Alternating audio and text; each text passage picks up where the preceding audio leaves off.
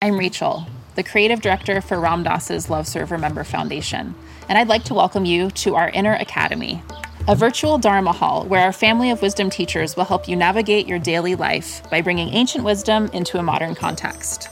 With over 200 hours of audio and video teachings, meditations, and practices from teachers like Ram Dass, Krishna Das, Sharon Salzberg, Jack Kornfield, Roshi Joan Halifax, Joseph Goldstein, and many more the Inner Academy is your core resource for finding balance, presence, and navigating the ups and downs of your daily life. The Inner Academy has guidance for every step of your journey. Choose from an annual or monthly membership and gain access to past and future courses, retreat replays, virtual community, and much more. If you've been familiar with Love Serve Remember Foundation for a while, you'll know that most of our offerings are given freely or on a sliding scale basis. So when you subscribe to the Inner Academy, you're paying it forward and bolstering our ability to continue creating accessible offerings for all in the future, as Ram Dass wished for us to do. Be here now and start your journey with Ram Dass's Inner Academy today. For more, visit ramdass.org forward slash inner academy. Worried about letting someone else pick out the perfect avocado for your perfect Impress Them on the Third Date guacamole?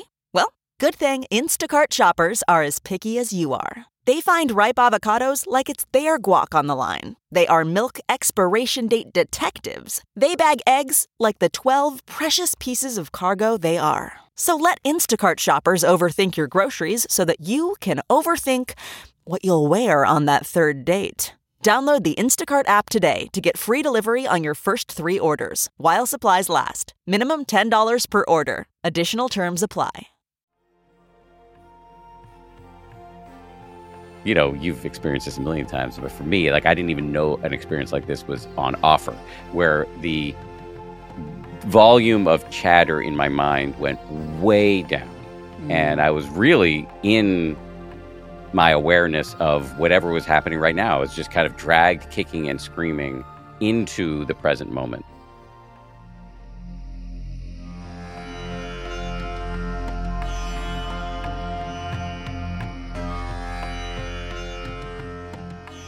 Hello, and welcome to the Metta Hour podcast with Sharon Salzberg. I'm Lily Cushman, and I produce this podcast. Today, we're coming to you with episode 234 a conversation with the wonderful Dan Harris.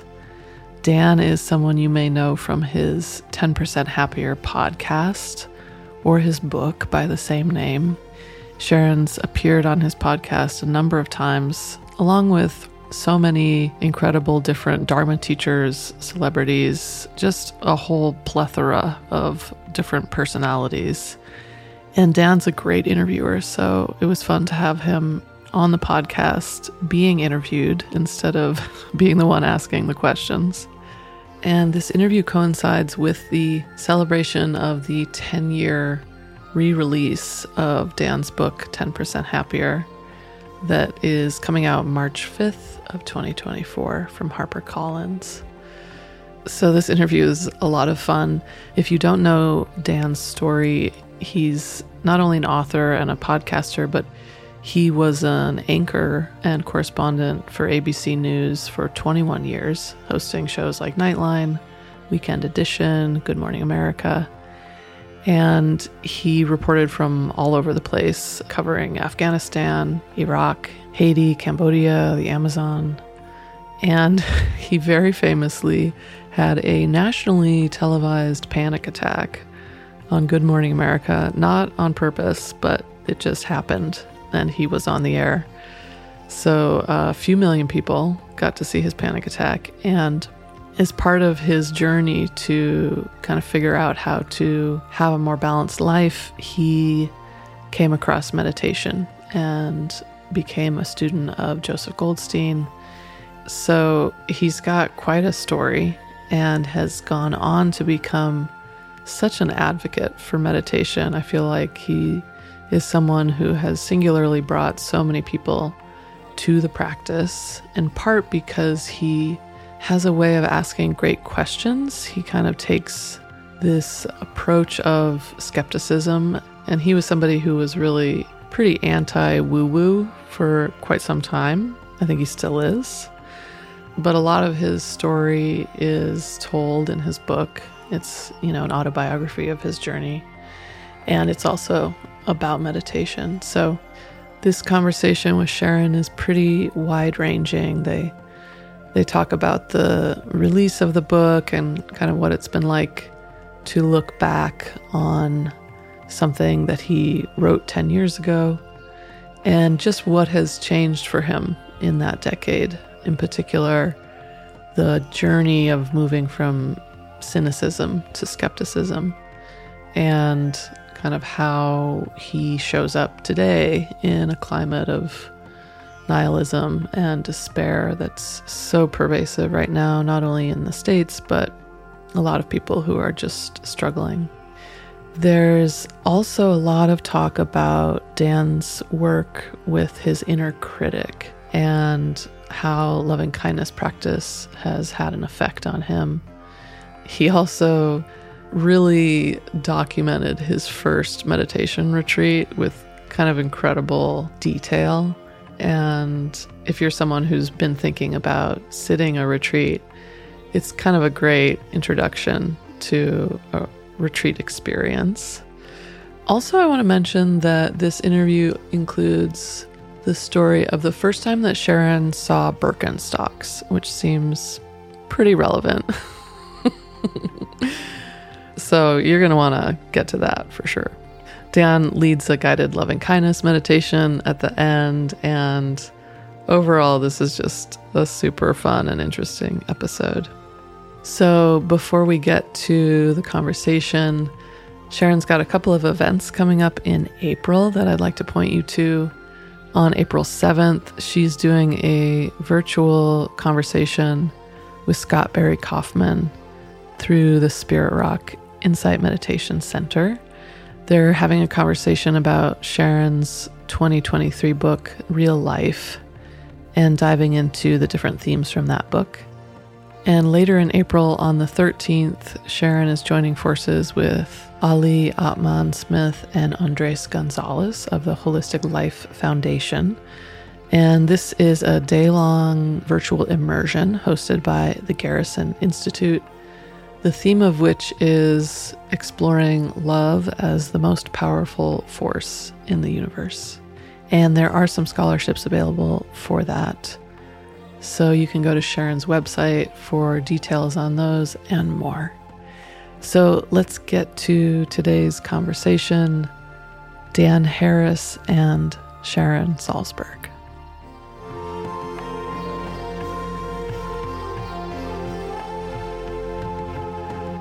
Hello, Dan, and welcome to the podcast. Hi, Sharon. Thanks for having me. It's delightful to have you.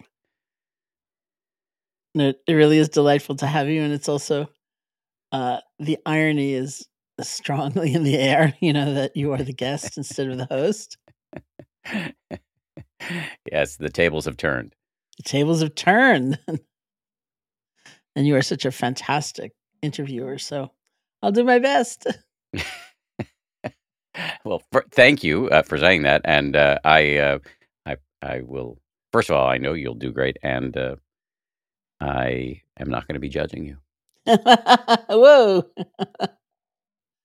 so we are celebrating the new ten-year edition of your book, Ten Percent Happier, which comes out on March fifth of twenty twenty-four from HarperCollins. And I would think it must be a bit surreal for you because this past decade there's been a remarkable amount of change for many. In some ways, it's gone by quickly, in some ways, very slowly. And I know that there's been a lot of change for you personally as well. It is. It is surreal. That's the perfect word. I mean, I, would be curious to hear your thoughts on this too, but there's, I find myself stunned by the passage of time.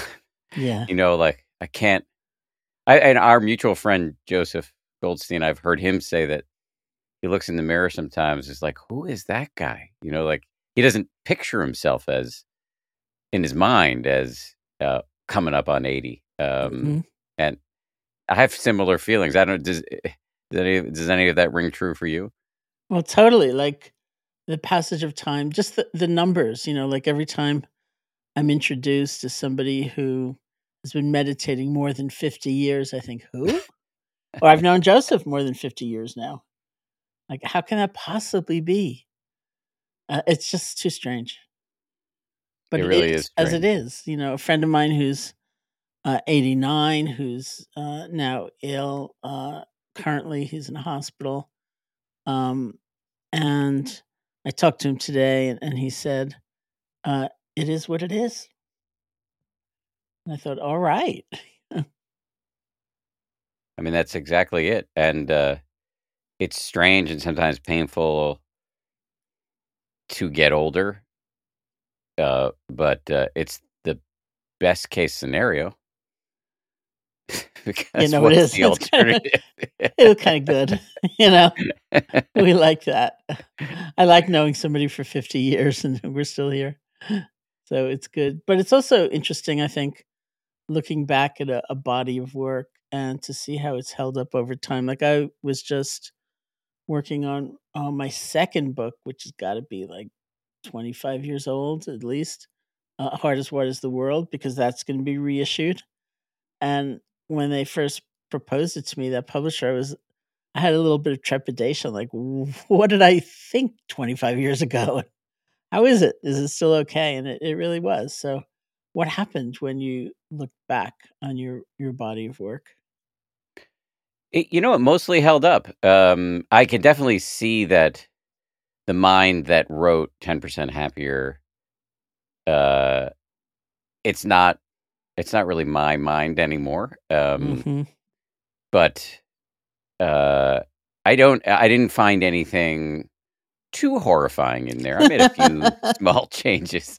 Um, yeah, but I, I, I, uh, I, I if it felt to me like it held up. I don't know if it'll still be relevant for actual human beings who are looking for books to read, but um, the the model of doing something that you know you've done this with faith, especially uh, your book Faith, but the the model of telling a story. You know, I'm, I'm really in, in that book. I'm really trying to it to put you like in a movie, uh, and then marrying pedagogical, editorial, dharmic concepts Mhm. to the narrative, and having me learn things at the right time, so that you, by proxy, as the reader, learn them. That model, for me, I, I, I mean, I was figuring that out while I wrote the book, um, how to do that. I didn't because I, didn't know what I was doing when I started. Um, that that to me, I don't know how successful I was at doing it, but that model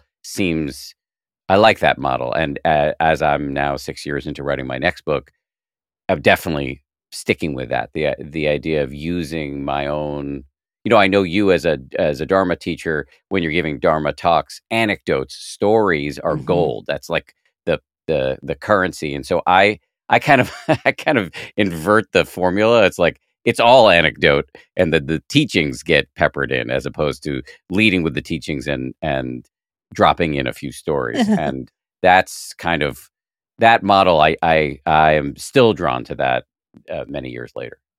Well, I think uh, the stories are basically what people remember anyway. You know, they don't quite remember the didactic elements as much as they do the story, which embodies them. You know, and so it's perfect. I also think you you occupied a space ten years ago, which was really important as somebody. You know, you didn't go to India when you were eighteen years old. You weren't a hippie.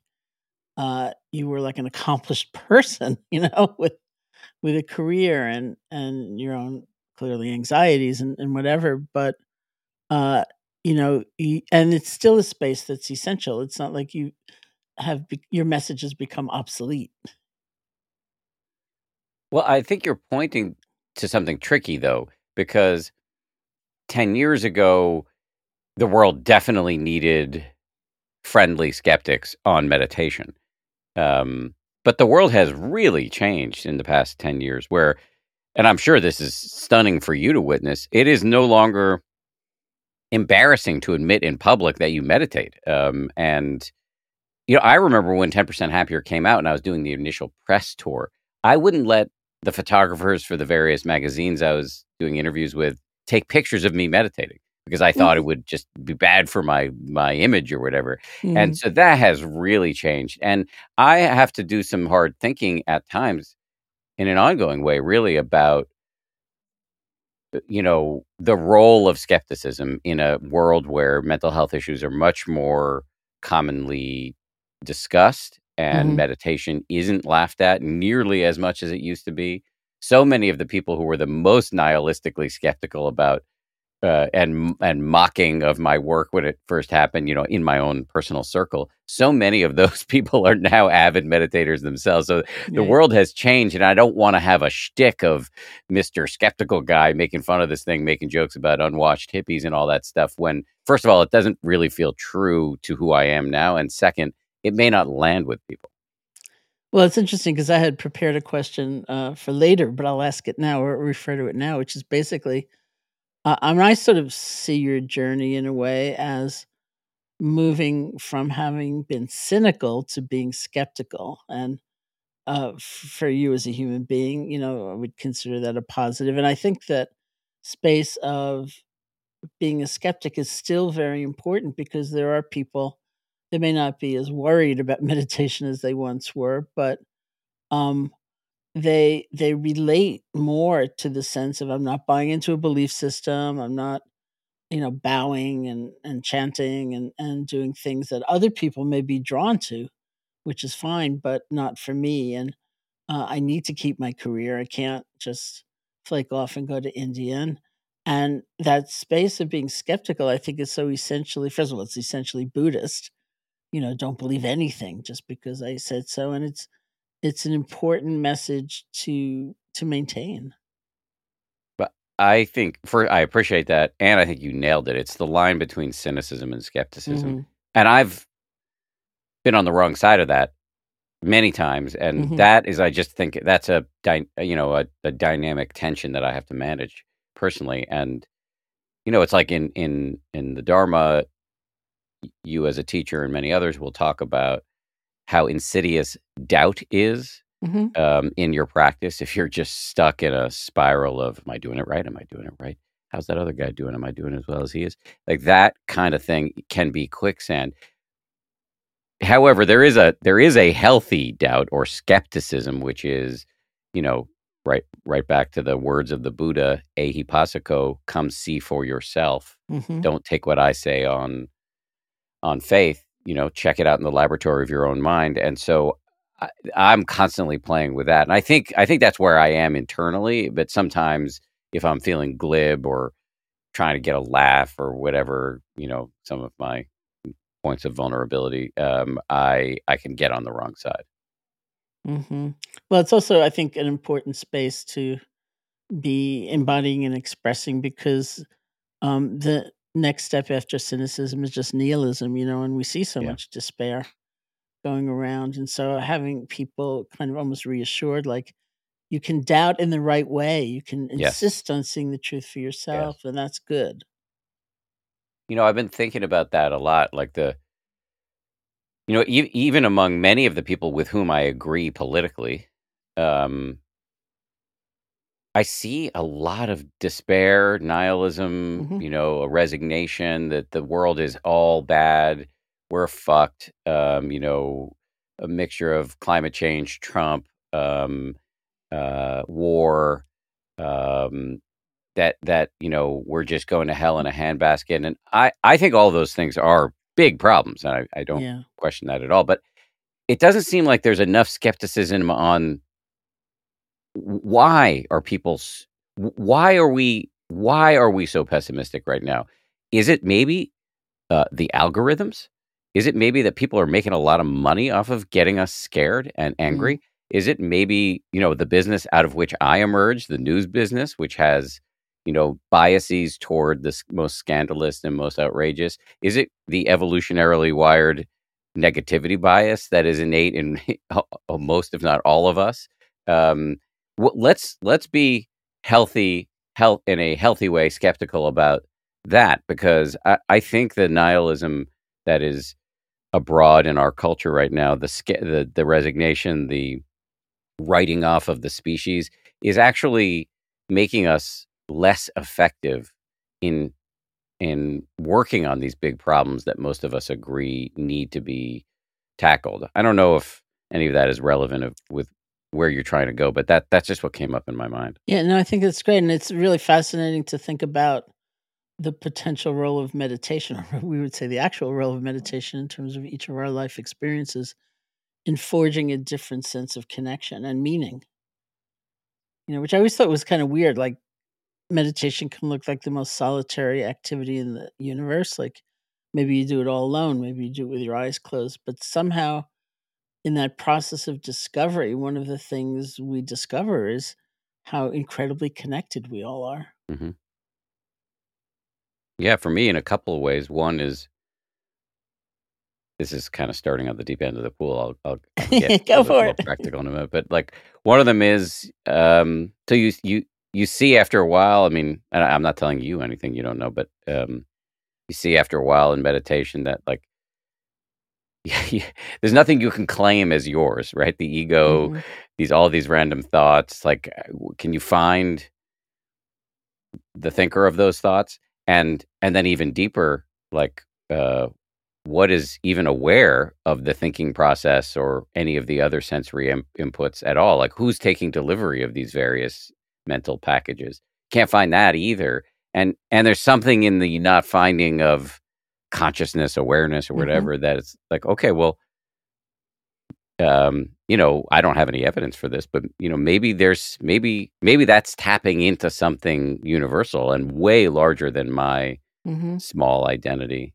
Um, so that's one way in which meditation can can get you, you know, sort of out of your head and out of your movie and a little bit more connected to others. But I think, I'm, and if that sounds hard to grok, I'll say something I think probably more understandable, which is that you, Sharon, have I, I give you an enormous amount of credit for being the person who pretty much single handedly, in my opinion, has worked to popularize uh, loving kindness meditation or the Mhm. Brahma Viharas. These, I mean, this podcast is named after metta, Metta. loving kindness, and Yeah. and um, you know, it, it can for people like me who can, can on a bad day be cynical. Um, the practice can seem, I sometimes call it Valentine's Day with a gun to your head.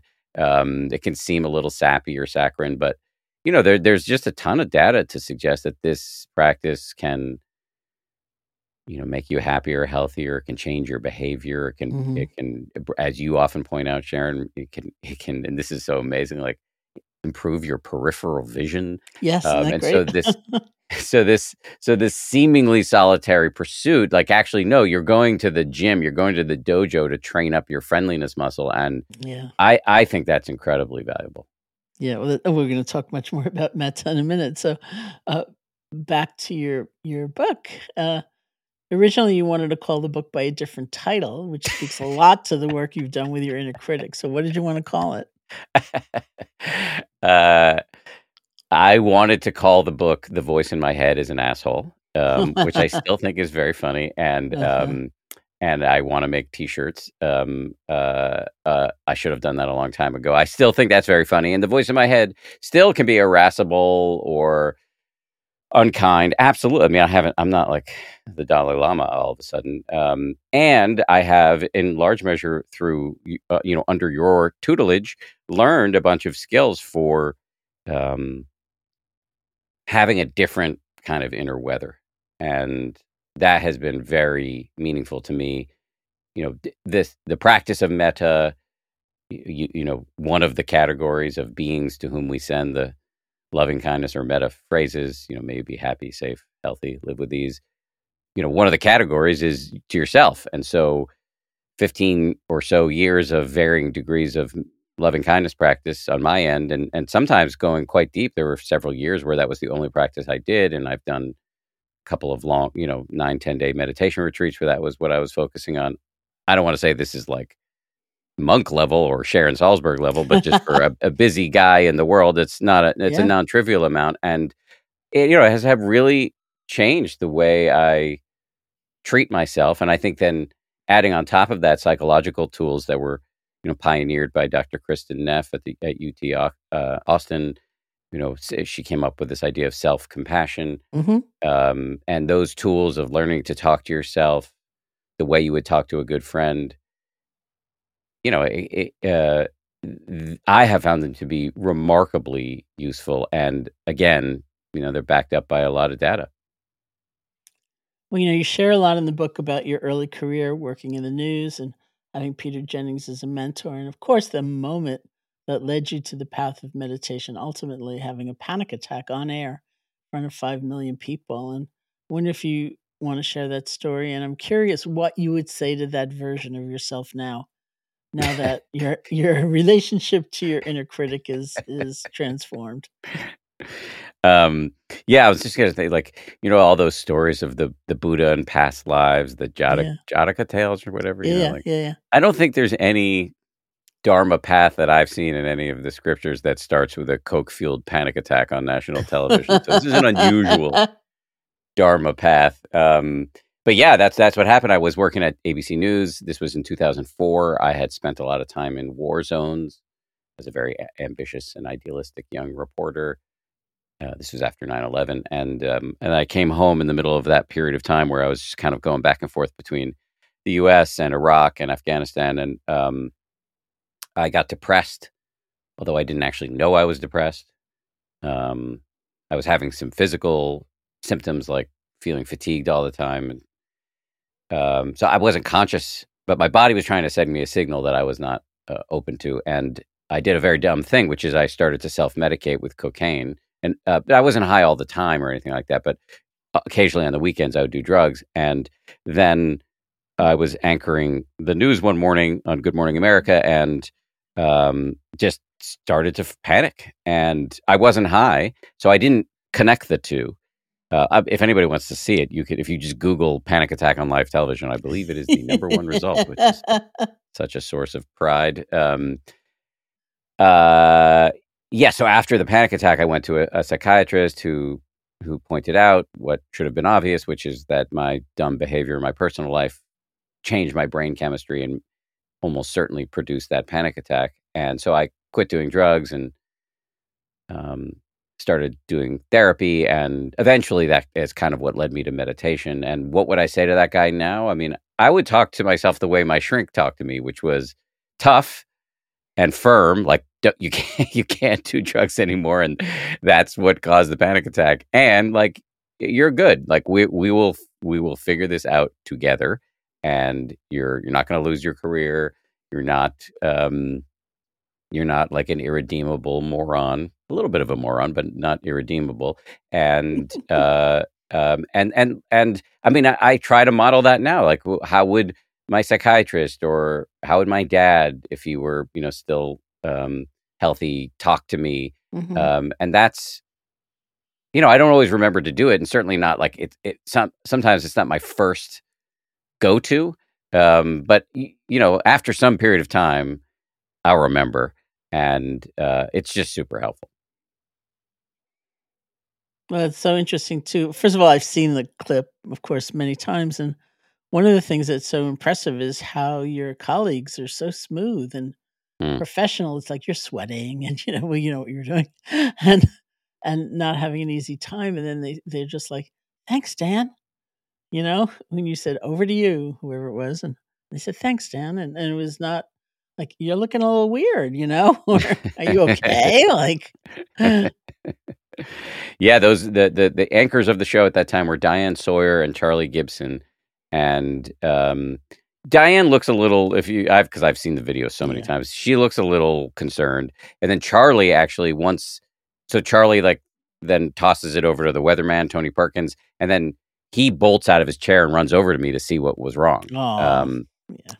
yeah, and so I I mean I lied to everybody and said I didn't know what had happened, but I I did know what had happened. I knew I'd had a panic yeah. attack, um, but I was terrified.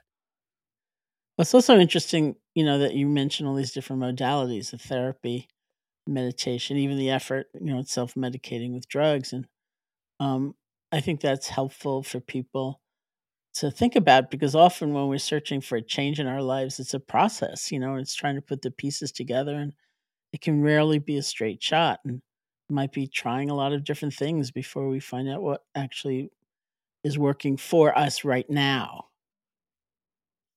I totally agree with that. Um, our mutual friend Roshi Joan Halifax had a great tweet a couple months ago, and it's a it was an image of like a very squiggly line, unbroken line, but it was just squiggly and all over the place. And then the caption was the path, and it just nails it. You know, I mean, this Yeah. is as Type A Westerners, we you know expect to do something and get a certain result, and unbroken upward trajectory of results, and that's just not the mind. Just isn't doesn't work that way, and life is so unpredictable. Um, that that I mean, it, the only sane operating principle is to have a sense of humor about it. well, in your search, you, or maybe professionally, actually, you found Eckhart Tolle and then Deepak Chopra.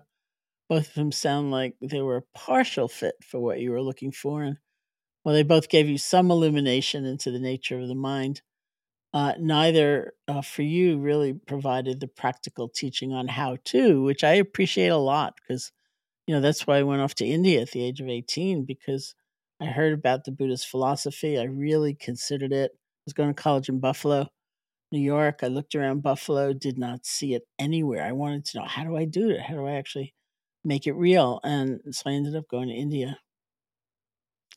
Yeah, and if you hadn't gone to India, you and Joseph and Jack Kornfield.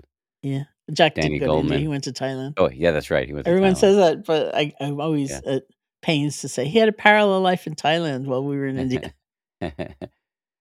I should have said, well, if you didn't go to Asia, you That's and and all those other young New York Jewish kids, um, if you Uh-huh. hadn't done that, I mean, that's the karmic cause. Those are the causes and conditions for me getting into this. You know, like I, I don't think, given the biases that were in my head, you know, when I first started getting interested in meditation, et cetera, I don't know that I would have been able to take it in from a, from an Asian monastic.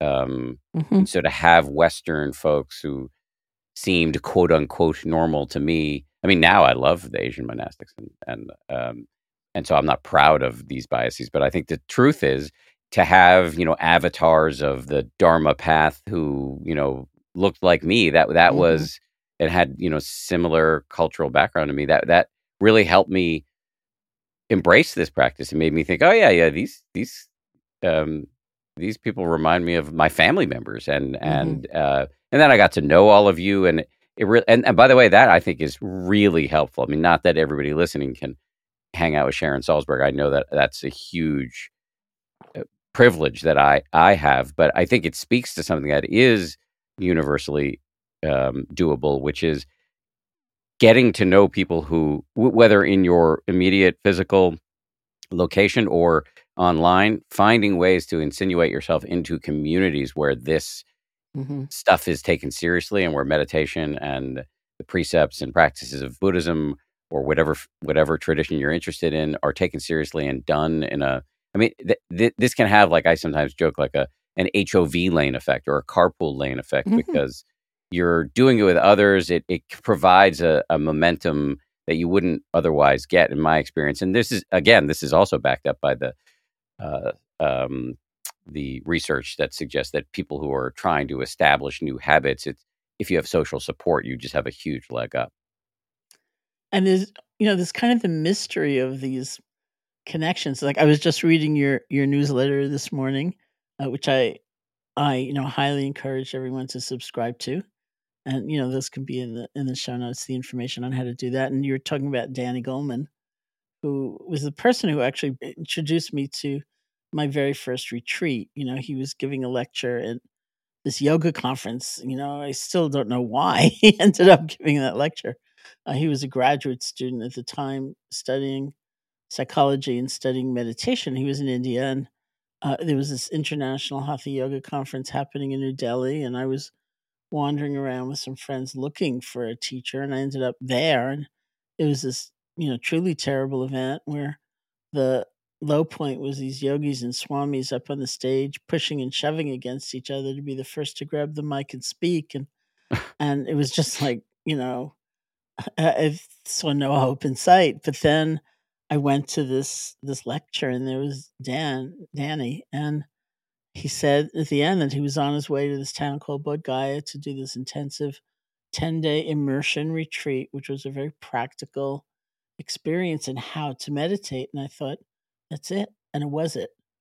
So I owe him everything, really, and, and Mm. it's just always a, a joy to see, like when you mention his name, and I think, oh yeah, you know, just happened through through that connection. mm-hmm. I love the stories of you know that that this. I don't know how you feel about this the the name Jew-Bus, but there there's this this group of as many of the listeners to the show will know that of you know in the 60s and 70s young um, mostly new york based jewish kids who you know D- D- danny goleman uh, he was originally from um, california and then went to harvard but richard davidson john kabat-zinn sharon salzberg joseph goldstein um, jack kornfield all these chewy jewish last names and uh, end over up end up over in Asia. Or Ram Dass, who was Yeah. um, uh, a Jewish guy from Boston, um, and uh, Richard Alpert, and and and they all end up in Asia, and all these com- connections are made, and and they come back and and go into you know meditation teaching or secularizing meditation in the in the in the case of John Kabat-Zinn or doing the neuroscience that has made meditation way more commonly acceptable in the case of Richard Davidson,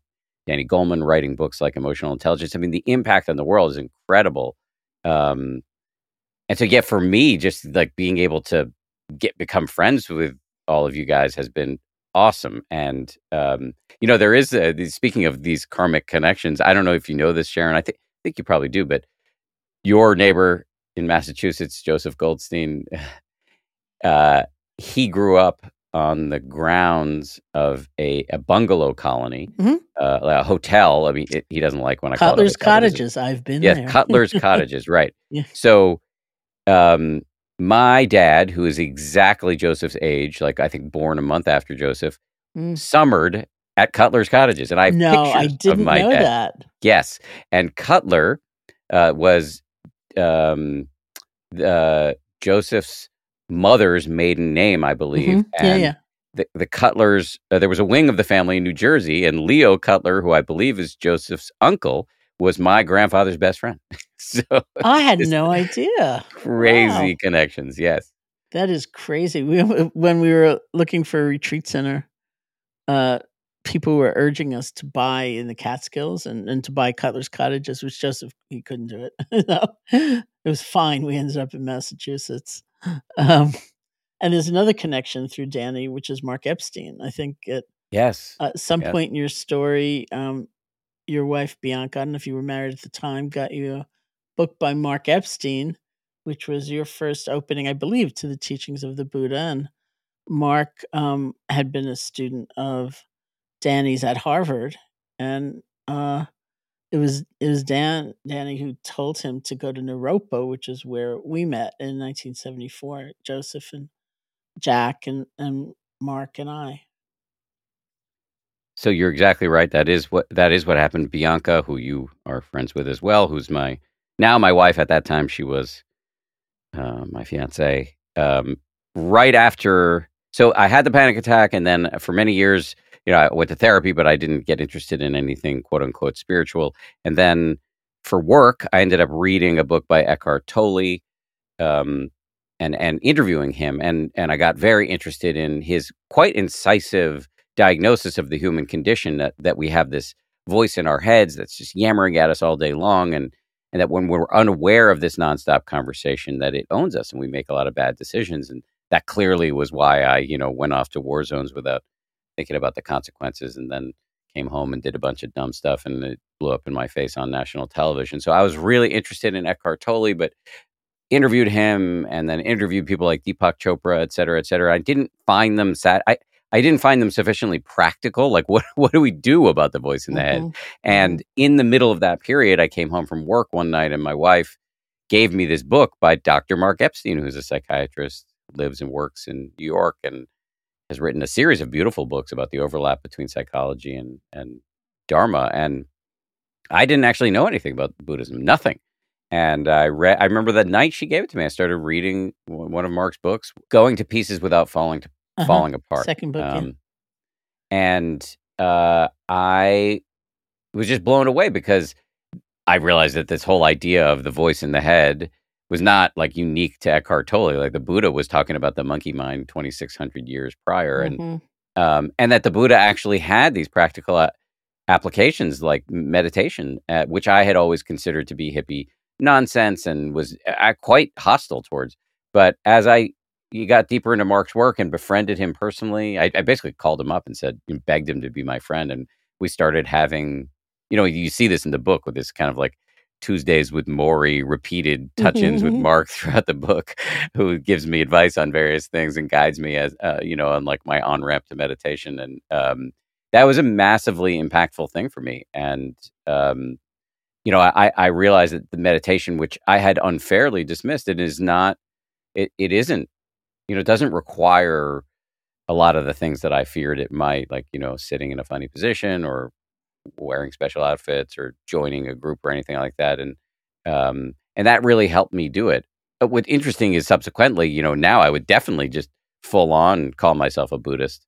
Um, but at the time, I was not looking for that at all. So it, the fact that it was available in a secular flavor made, made me very comfortable. Now, actually, I love diving, you know, into the mm-hmm. ideas of the Dharma.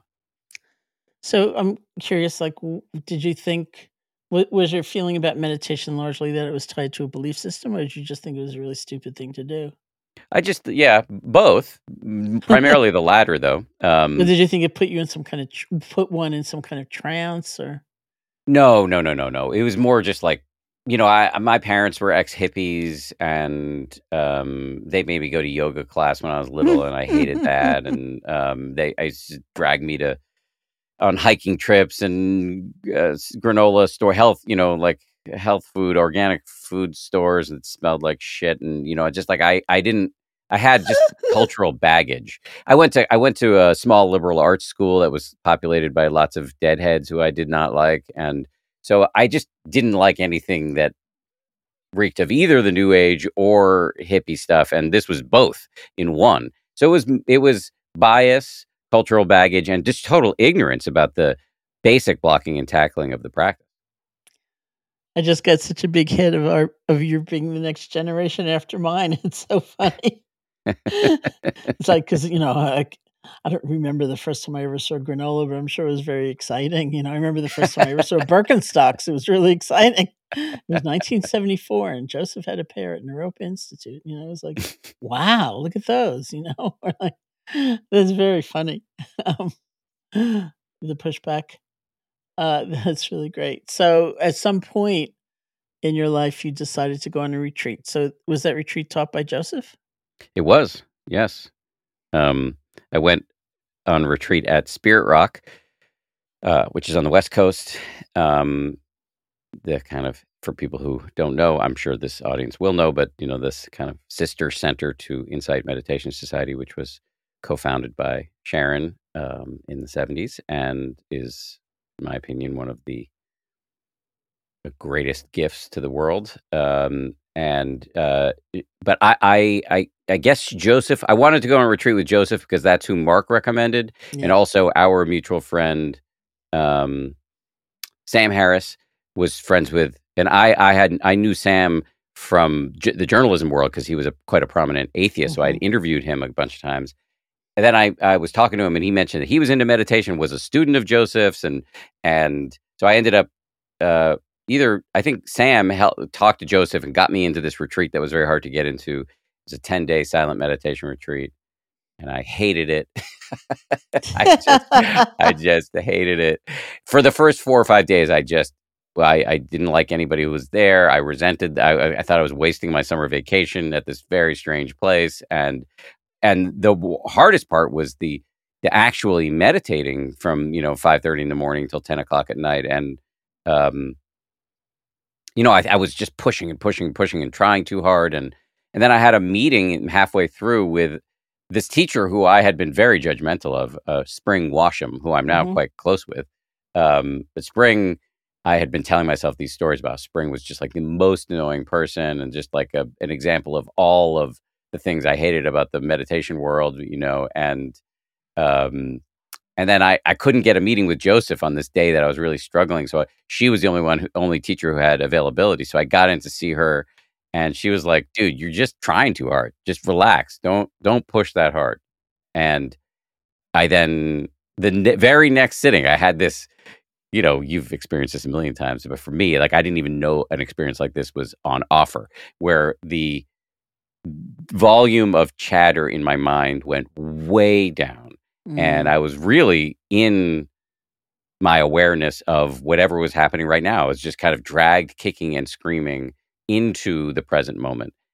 And I would say that 36 of the happiest hours of my life, which culminated with a session of weeping on the floor during metta, um, Mm. which is not something I had ever foreseen for myself. Um, any part of that sentence, and um, and then of course the retreat went back to being unbearable after that. But um, it really infused me with a lot of, and this is a word I know that means a lot to you, Sharon, faith. Not in this, not blind faith in a dogma, but like confidence that this practice was incredibly fruitful uh, if done with some persistence, ardor, consistency, and um, yeah. So that that was very helpful. I will just one little story.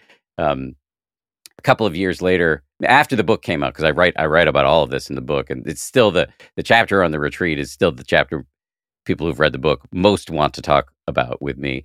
Uh, but I write about this big like quote unquote breakthrough in my meditation, and Joseph was out at Spirit Rock several years after the book came out, um, teaching the retreat again. This that he teaches most summers at, at Spirit Rock, and he sent me an email that said, "I'm at the site of your great enlightenment. I can't believe they haven't put up a plaque." Oh, that's so cute. that is so cute. And here it was that such and such happened. And here it was. I learned to love the inner critic. oh, it's so sweet. so let's talk about loving kindness, um, which had you dissolved on the floor Mm. while you're here. So it figured in your first retreat clearly in such a, a literal way. And I know it's a big topic for you because um, your next book is is on that. And I remember when when this book first came out ten years ago, and I was invited along with many other people by the Huffington Post to um, say something, you know, on camera that they were going to then present to you when when you were there in the studio. And just that day, you had posted something on abcnews.com about loving kindness meditation, which filled me with joy, you know, and having had, you know, previous conversations with you where you were like, I don't know exactly, really, you know, like mindfulness has got the science and Marines do it, but I don't know about loving kindness. And then there you are promoting it. So, so for some reason, I, I thought that the opportunity to speak was like kind of roasting you. So I, I, I gave this, I think, very funny little speech about, um, you know, how you used to view loving kindness and how you seem to now be viewing it. And you posted a thing about it. And then when I was actually watching it, I was watching the things other people said. Everyone was like dignified and praising and, you know, awestruck by you. And I was the only one who was like silly that way. But uh, it was true. It was like, oh, there's kind of a turnaround.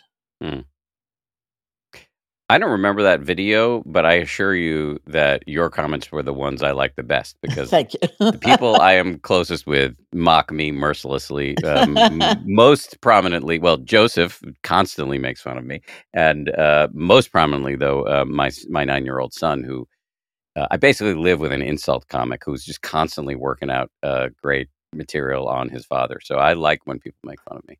I actually came home.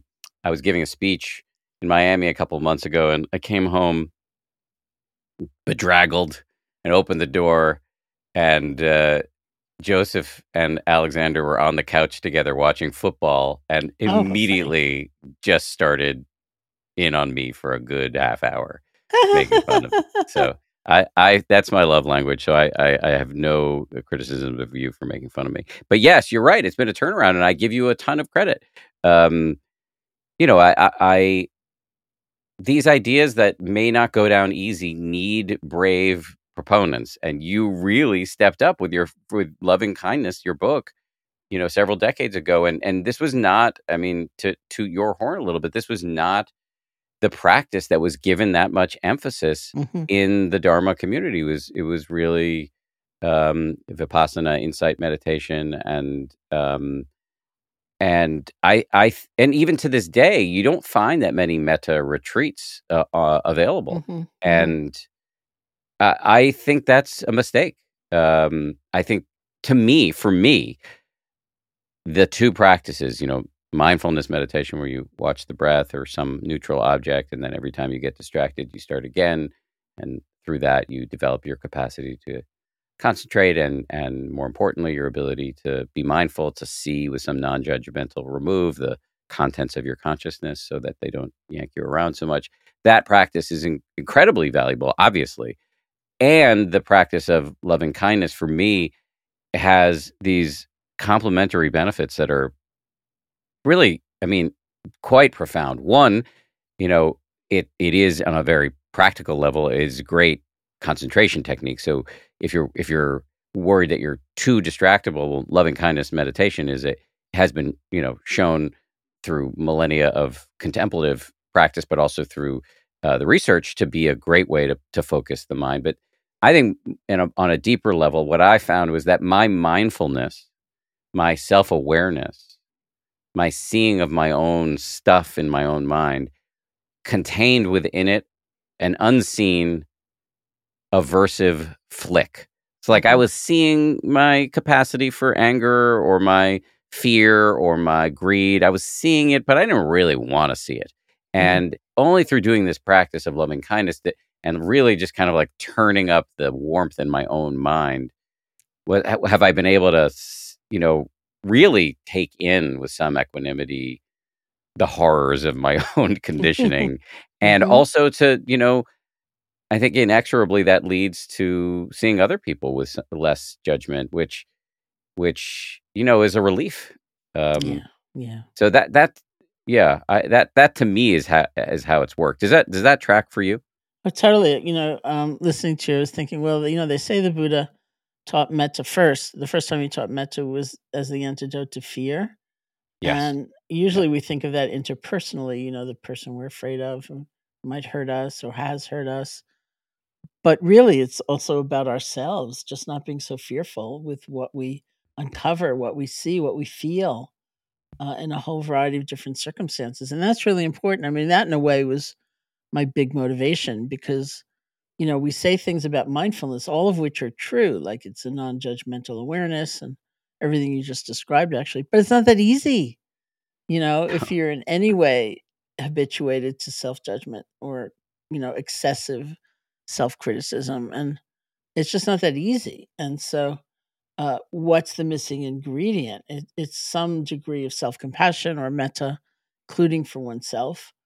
And it, it just makes a world of difference. And so, it's true. When I first started teaching metta in, in the US, which was 1985, uh, the year I got back from Burma, having done the three month period of it. And uh, it, it, it was, you know, I was criticized. It was criticized, you know, as that's just a feel good practice. You're never going to see emptiness that way. And uh, later on, it took me a while, but I realized, oh, there was a lot of, you know, gendered messaging. Yes. And there was like saying, that's a girly practice, you Yes. know, like Yes. that's not the real thing. And so I have been really um, happy, you know, uh, to to see through the years how it's taken much more of a role and been much more honored, and uh, you know, people of all Buddhist traditions certainly have have mentioned, you know, like, oh yeah, you know, we always had it in the rhetoric, we always had it in the chanting, we always had it in kind of the context, but there was not necessarily the practice day to day, moment to moment. How are you in this moment with this experience you're feeling, you know, and can you can you generate some loving kindness even for your inner critic, which does not mean giving in. Right. So Yes. Yes. I think you're so right about the gendered thing. I mean, I'll just in my own mind, yeah. it's hard for me not to view my initial skepticism about it through the lens of sexism, right? I Mhm. mean, uh, and I'm not trying to, you know, self lacerate here. I, I, we live in a culture that's got infused with sexism.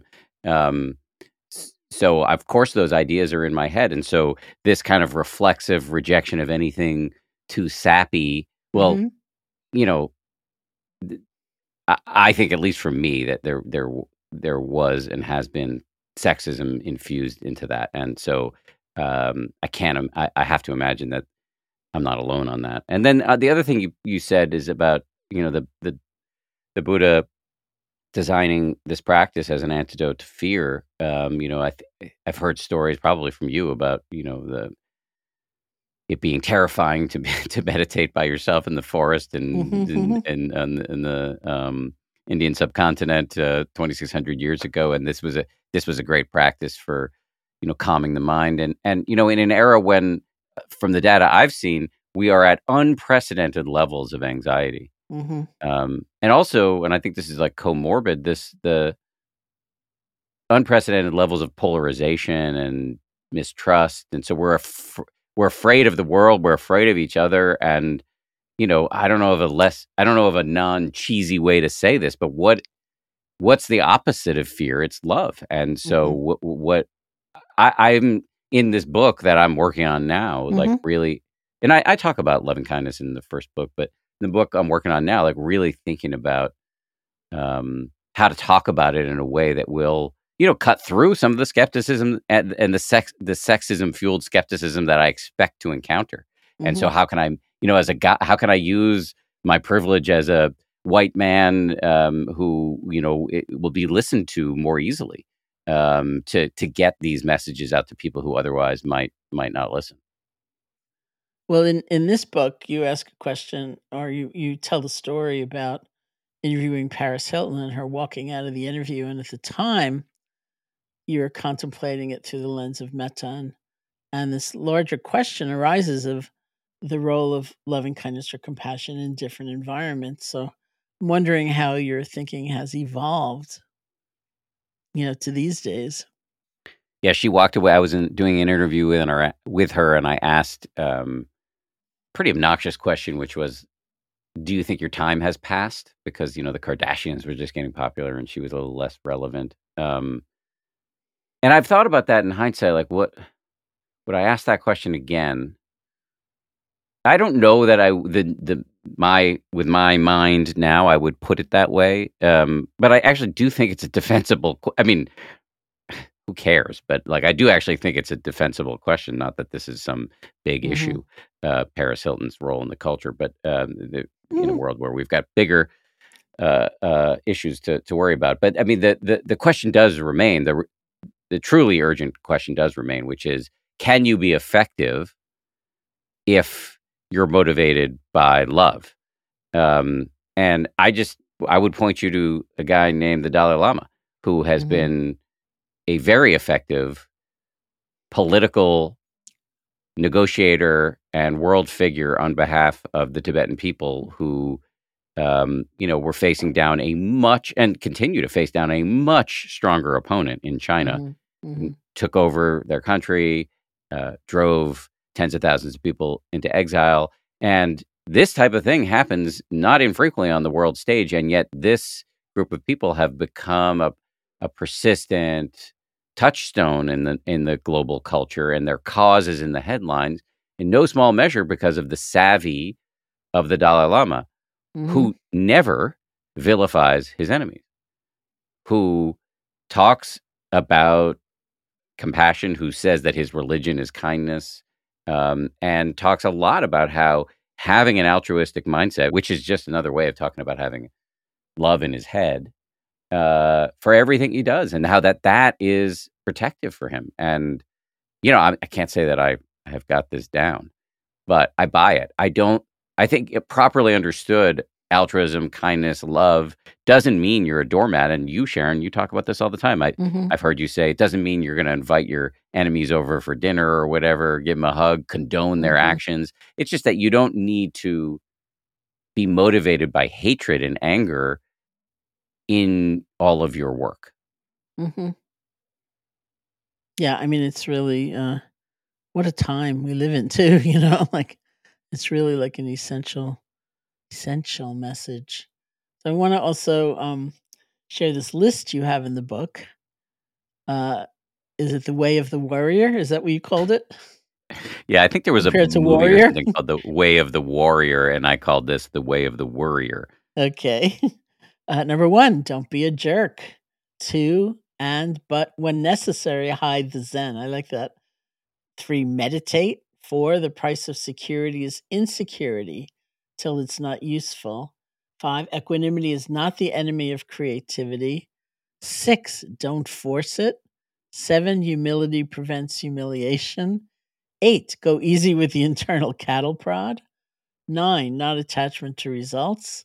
10 what matters most this is a fabulous list it will never go out of style or, or importance like so what does it mean uh well first of all when necessary hide the zen which i liked a lot I mean, it's just what we were talking about. Like, you don't, you know, I mean, you're really good at this. I, I have learned a lot of this from you. You, you can consistently cultivate an attitude of generosity, altruism, kindness, love, understanding, but that doesn't mean you don't take firm action.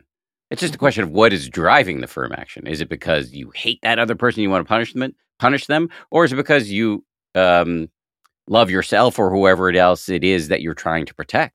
I mean, I've heard Mhm. you tell the story about some great teacher saying in India that if somebody's trying to pick your pocket, you should very lovingly smack them with your umbrella. And you Mhm. know that that's I think what I mean by hide the Zen, which is an expression from Mark Epstein um, that I've found useful. Although, as I hear you, not although I will say, additionally, as I hear you um, le- read this list, I'm like, oh man, I still am not doing a lot of these things. oh You know, it's, it's a great list that one reminded me of um i'm speaking you know recording uh from Barre next door to the insight meditation society and uh there were times when I was leading intensive retreats there, and I'd go a little early to opening night to hear the opening announcements. I'd be sitting outside the room, and very often the the managers would say, uh, sort of, you know, talking about the environment people were going to be in for the next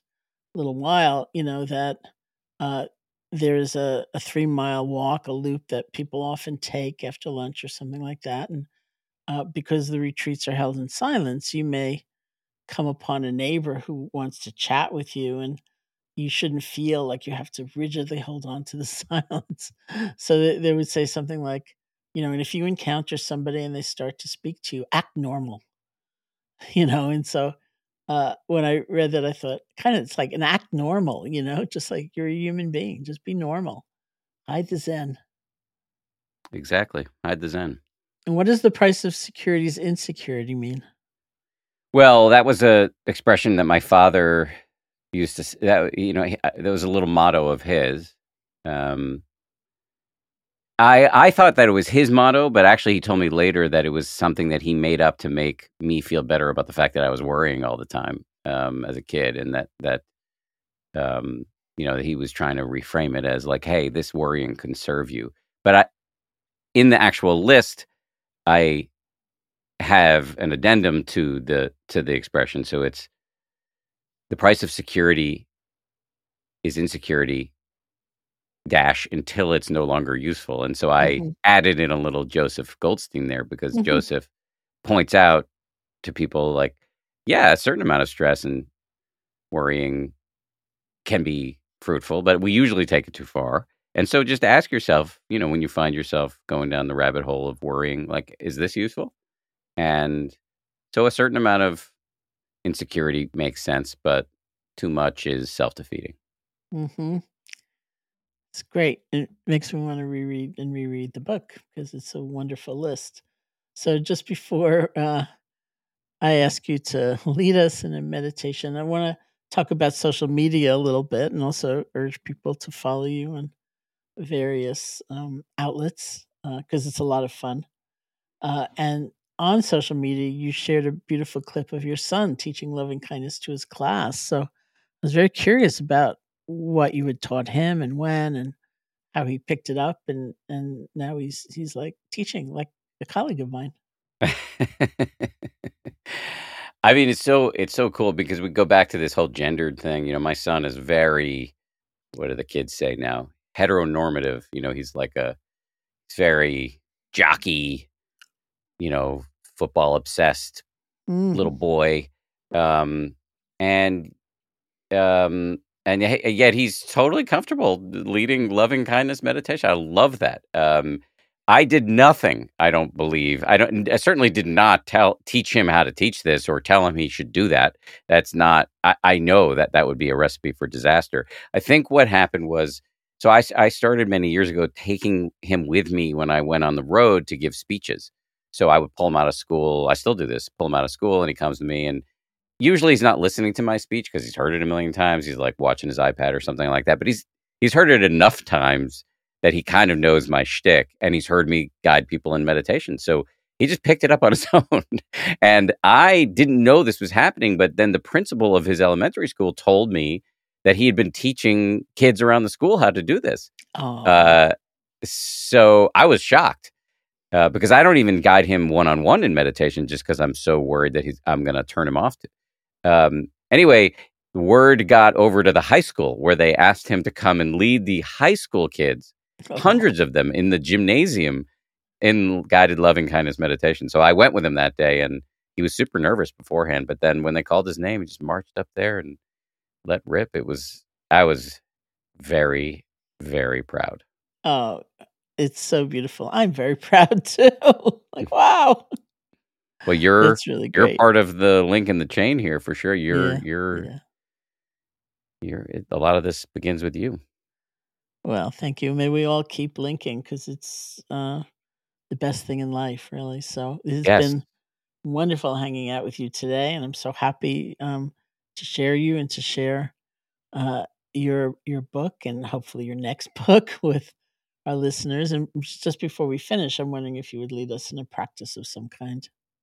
Yeah, just to say thank you to you, to Lily, your producer, and you know for having me on, and to you specifically for just being such an amazing friend and teacher for 15 years now. And I, I recognize, as I said earlier, how lucky I am to be able to rub elbows with you and with Joseph so frequently. Um, and I, I'll say, you know, as as because you're a little younger than my parents, but you know, uh, um, as my parents have, you know, uh, don't have they're not as healthy as they used to be, and so I, I, I they don't play a similar role in my life uh, and as they used to, and they were they did play a big role in my life, but um, and and they're still they they played a big advisory and mentorship role in my life that they no longer really can, and so to have access to you and to Joseph Mhm. is this just very meaningful for me. So thank you, really appreciate it.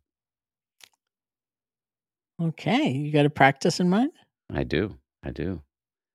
Let's do loving kindness. Why not? All right, why not? We'll do a short one. All right. Assume the position. What I like about this practice in particular is um, sometimes encouraged to get extra comfortable. Can Sprawl out on the ground if you want, or if you. Yeah, I'm not limber enough to do this, but uh, you can also get into the lotus position or just sit in a chair. That's usually what I do: sit in a chair. Close your eyes.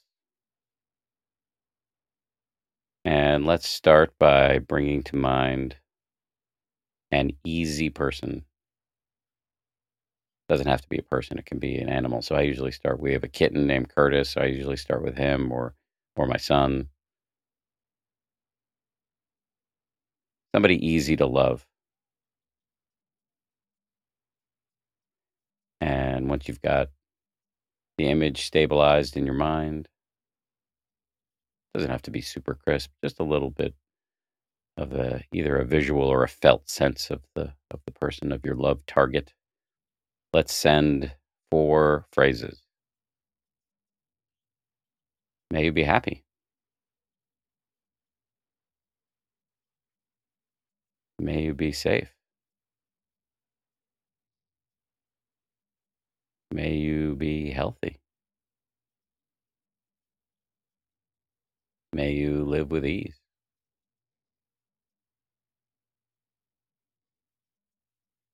Next, we're going to do a little bait and switch and move to ourselves.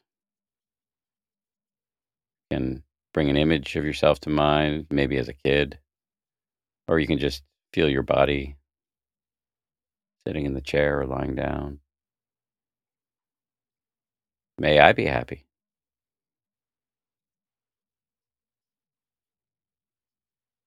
May I be safe.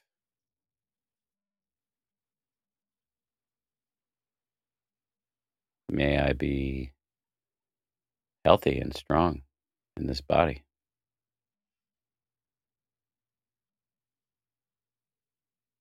May I live with ease.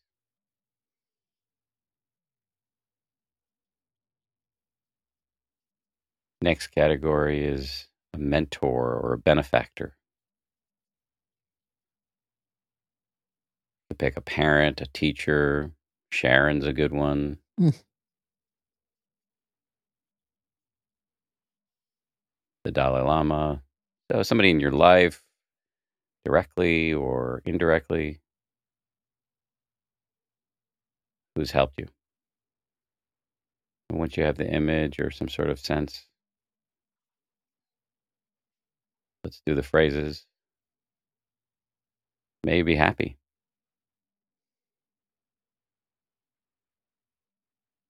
May you be safe. May you be healthy.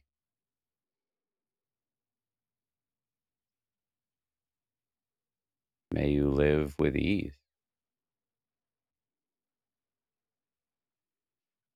Next category is a neutral person, somebody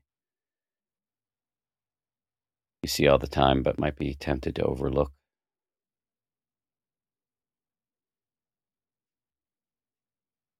And pick somebody. This person might be hard to visualize because you're not used to looking at them, but do your best. May you be happy.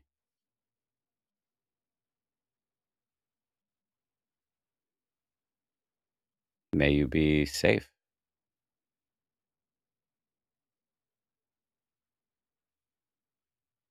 May you be healthy.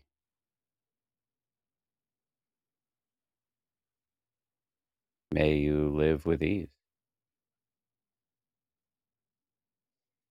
Two more categories. Next one is a little tricky. We're going to do a difficult person. As Sharon often recommends, maybe don't start with like the worst. Mildly annoying will do. Mhm.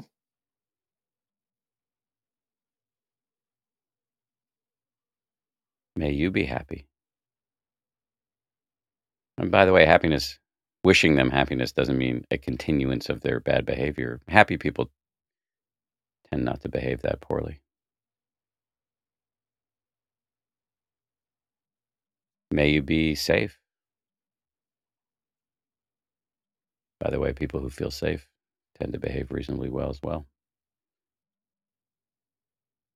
May you be healthy.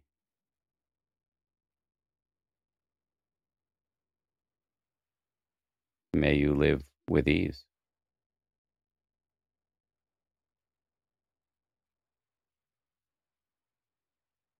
Final category is all beings everywhere. So for this one, I've heard Sharon recommend picturing the planet or getting a kinesthetic sense in your body of, you know, omnidirectional good vibe sending. May we all be happy.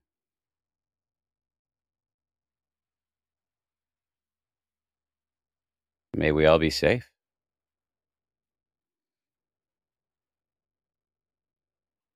May we all be healthy and strong in our bodies.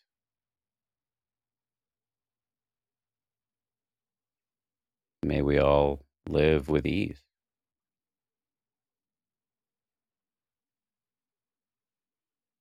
All right, good job. When you're done, you mm-hmm. can open your eyes and re enter consensual reality. There you go.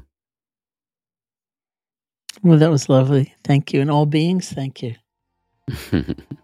You're welcome.